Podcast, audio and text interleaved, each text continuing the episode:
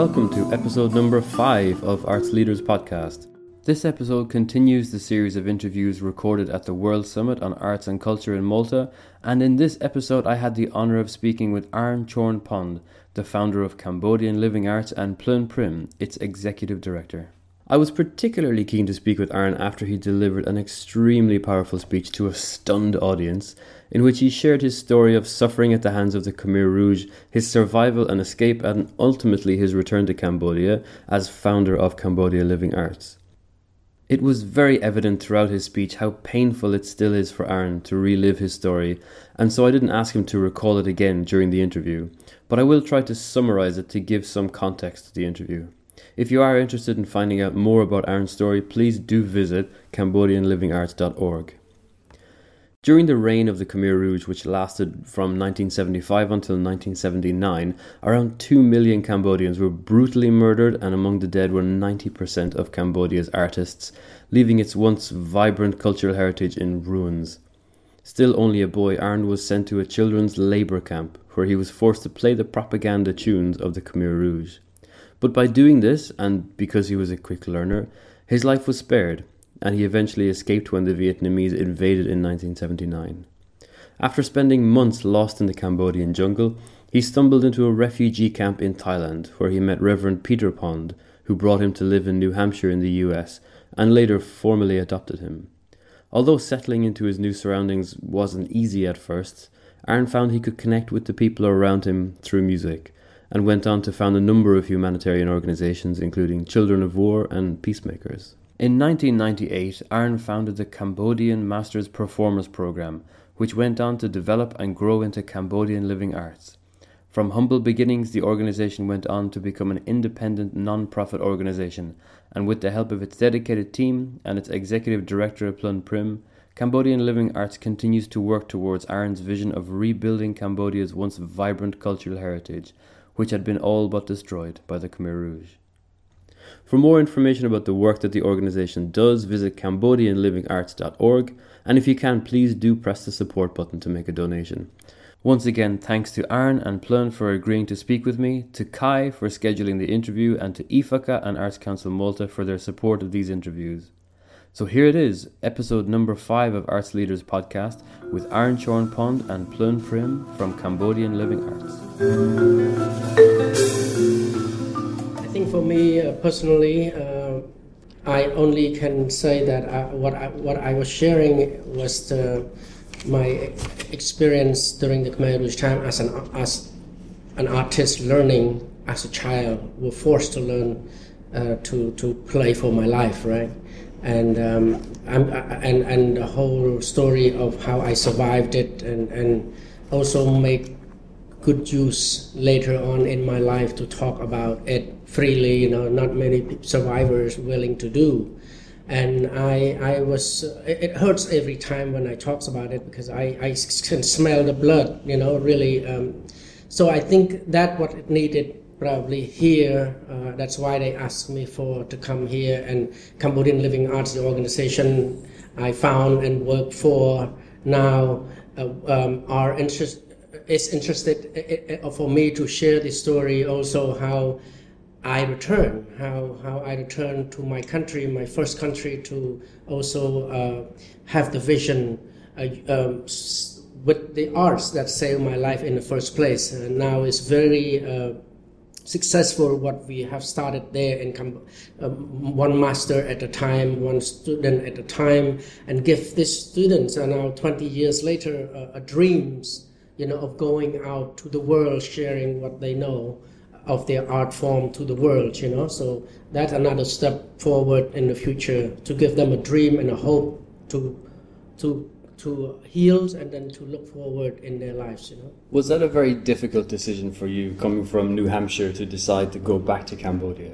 Having suffered all of the atrocities that you suffered there was that a very difficult decision Yes, I told I, in a speech. I think I, I, I was in a different world at moment. Man, I um, really I, um, I, I, was I was nervous, but I, at the same time I was out uh, to that world that I used to live. Um, uh, you know, be hell beyond words. But uh, I think um, uh, for me that that um, I, I, I, what what did you, you you just ask? Was it a difficult decision when Yeah. you, you were living in New Hampshire Yeah. and obviously you had problems in New Hampshire adapting to Yes. this completely new environment and you, you mentioned that you might not survive the jungle of New Uh, New Hampshire. Hampshire, yes. you survived the jungle of Cambodia. It- the decision to return to Cambodia. It was challenging, yes, uh, yes, but uh, it was difficult to, to, to go back because, but there, there, there, were, there, there was peace now in Cambodia that I know of, so I wouldn't go back to return to a practical war or killing field anymore.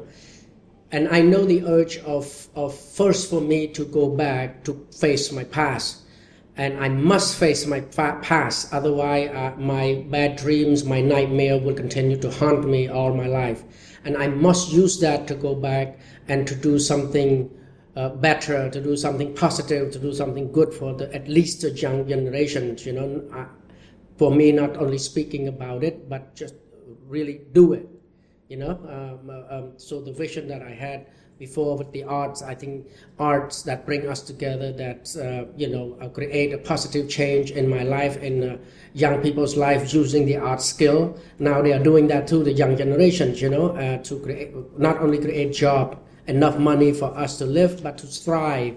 Because we believe i personally believe myself cambodian living arts also believe that uh, the arts sh- the arts are, are, should be in the in the heart of peaceful and thriving society. Community family community a nation and a world you know um, um, thriving world. So uh, the art should be in the heart of it. And at the heart of rebuilding a nation, we've seen it in Cambodia and also in Syria at the moment, where there's still a lot of conflict.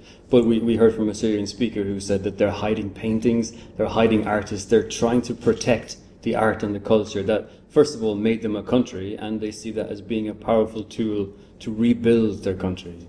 W- were you very conscious of that when you were still in Cambodia, being held by the Khmer Rouge? Did you were you holding on to music as a comfort for yourself or as a, a potential way of rebuilding Cambodia? no during the khmer rouge i think uh, they the khmer rouge killed you know 90% of the uh, or, or, or 90% of the artists died they literally have to literally have to survive uh, you know survive it.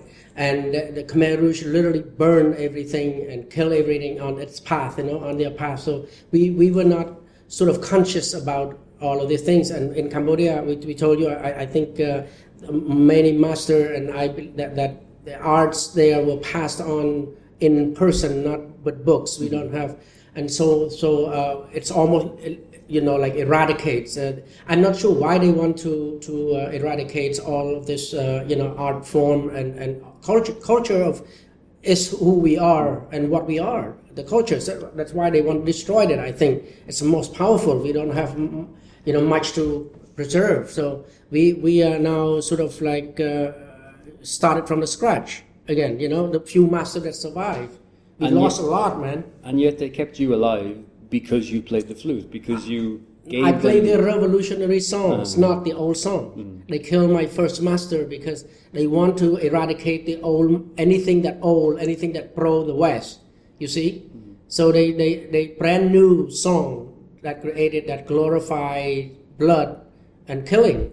They want to brainwash us from the peaceful society, cultural situation, old old culture to the new one, the new one which is glorifying blood and k- killing. and they saw that culture as being an enemy for them. I'm, I'm quite sure that's why they really uh, wanted to kill everything on, on its on their path, you know.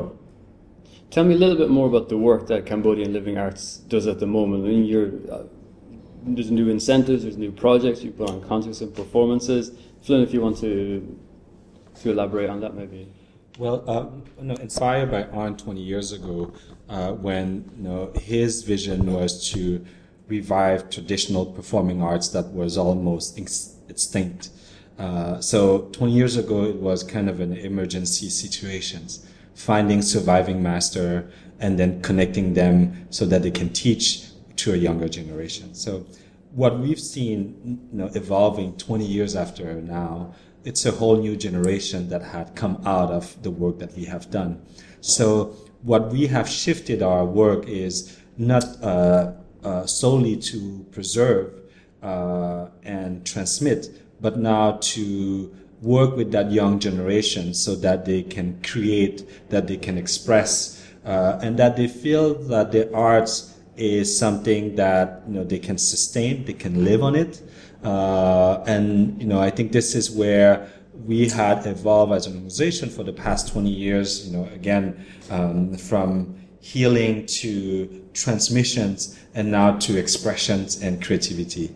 And did Arn approach you? How did you guys make that connection and, and start this together? We met 20 years ago, uh, in fact, on a cold winter in Montreal. Oh, right. Um, not in Cambodia Not in Cambodia, because both are, we are Cambodian who had been abroad, and I, have been in Canada. And I was born in Cambodia, so during the Khmer Rouge, but lived in, in Cambodia, and, and he was visiting. Uh, but he spoke to me about the vision, and at the same time, we were coming back to Cambodia. So uh, I've been involved with Cambodian Living Arts since the beginning, but uh, I've been the executive director uh, for the past seven years. You know, working with with with our program to thrive. You know, uh, I, somehow we talked about changing the narrative of a country. Uh, I think you know you mentioned Syria, and I can we can mention Afghanistan. Is how how those countries uh, post when they will become post conflict um, you know, that people will not refer to Afghanistan through the Taliban as people are still referring Cambodia through the Khmer Rouge.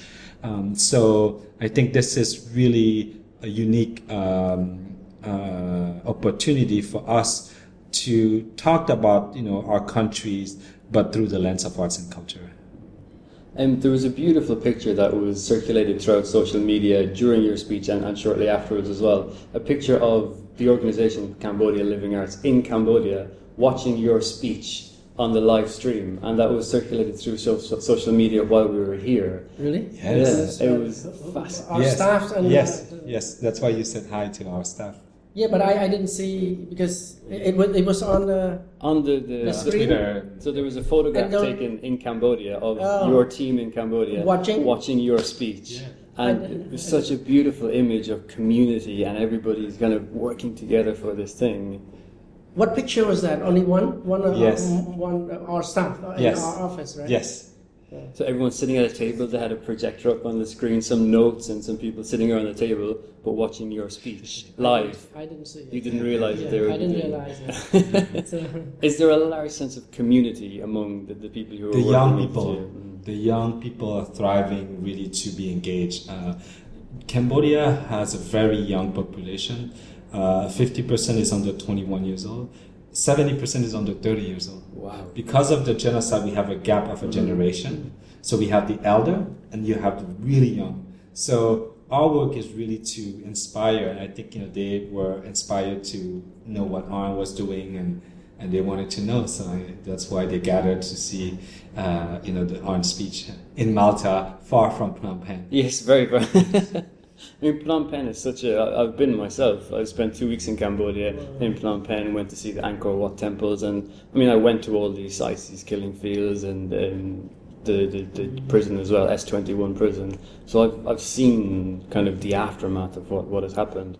Have you seen uh, uh, the impact of your work so far? Oh, uh, well, Arn mentioned an example, but there's so many great example of you know young people that had been through our program and now are you know becoming great adult adults also because they mostly started as child or teenager. Um, but there are great example. Just last week, one of our students, uh, former students, uh, from one of our dance class in a poor community called the Building Community in the in like in in the city of this the, the has just won an award at the Busan Film Festival. Uh, you know, as a film young film director, mm-hmm. uh, we have you know Arn you know mentioned also really great example of young woman who took you know the, her art form and now becoming such a successful entrepreneur and giving back to the scholarship program that she was on it 10 years ago and now she just gave money back to that scholarship fund so that we can help other people uh, obviously, the topic of leadership comes up quite a lot when we're talking in, in the World Summit here. And another quote that came from a different workshop that I was at was uh, leadership is about creating success stories. do you see yourself and yourselves as being leaders by, by creating these stories, these success stories that are then spread throughout the world and as you said it gets reinvested back into your organization?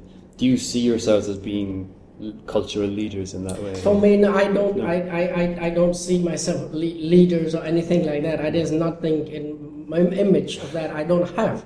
Mm. I, I prefer myself as just a bus driver and um, a, a, flute player. I, am comfortable with those kind of uh, of comment of, of, of mine. But then you know, just listening to the the, the conversation, the, the master and the, the, the old master and the young master play music together and laugh, and I heard overheard them when I was driving about they, they were asking each other about uh, you know the student asked the master about how you learn instruments? What this instrument? What year were you? How old were you? How do you meet your wife? How do you, what do you eat? Who were your teacher?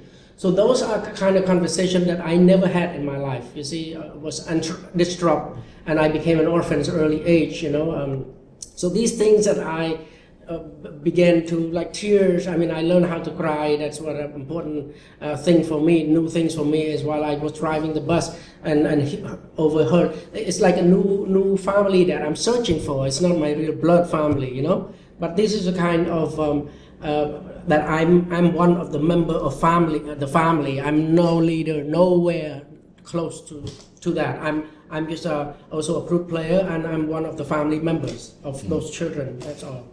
Uh, we one of the programs that we have at Cambodian Living Arts is we nurture leadership uh, because we felt essential that to sustain the development of the arts in Cambodia, you, we need to keep inspiring, connecting, training, engaging uh, in dialogue on the arts and culture, and to prepare the next leaders of Cambodia because we don't have again that gap of generations they will be effectively future leaders of the country. And the first leader. The first leader, yes, in, in post, you know, post genocide time. And uh, so I think, you know, one of the things we want to do is, is, I don't know if we are example of that, but I would say we inspire them to, to, you know, to, to see that the arts and culture is a sector that they can be engaged in, you know, because a lot of the young people go to finance, marketing, all of those management skills and uh, we um, we felt essential that you know the art sector needs also great leadership, management, and all of those skills.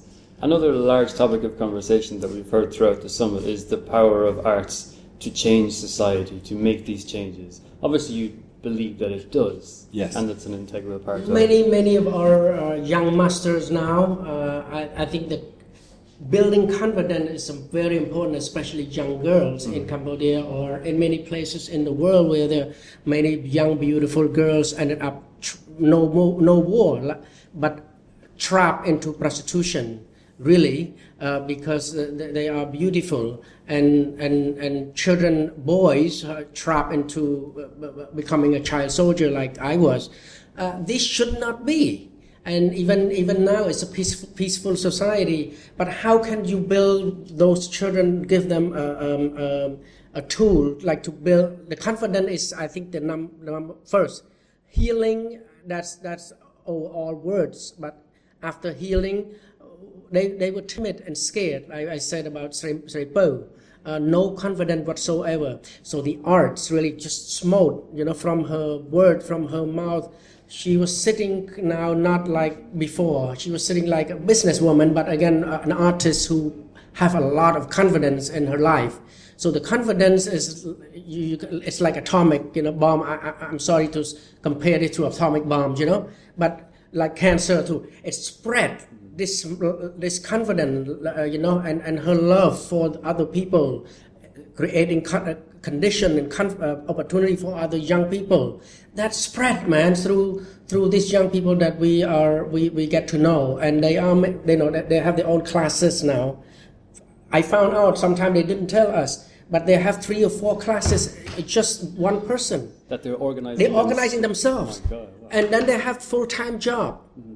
so the confidence is more than i think you know like i talk about confidence but again their confidence exceeds it, exceed their their their even uh, practical life. You know, they they full time job, but they also have three classes that consist of 10, 20 kids learning the instruments. So uh, we just found out. I mean, we should find out more about. Uh, it, it, it exceeded our expectation of Cambodian living arts.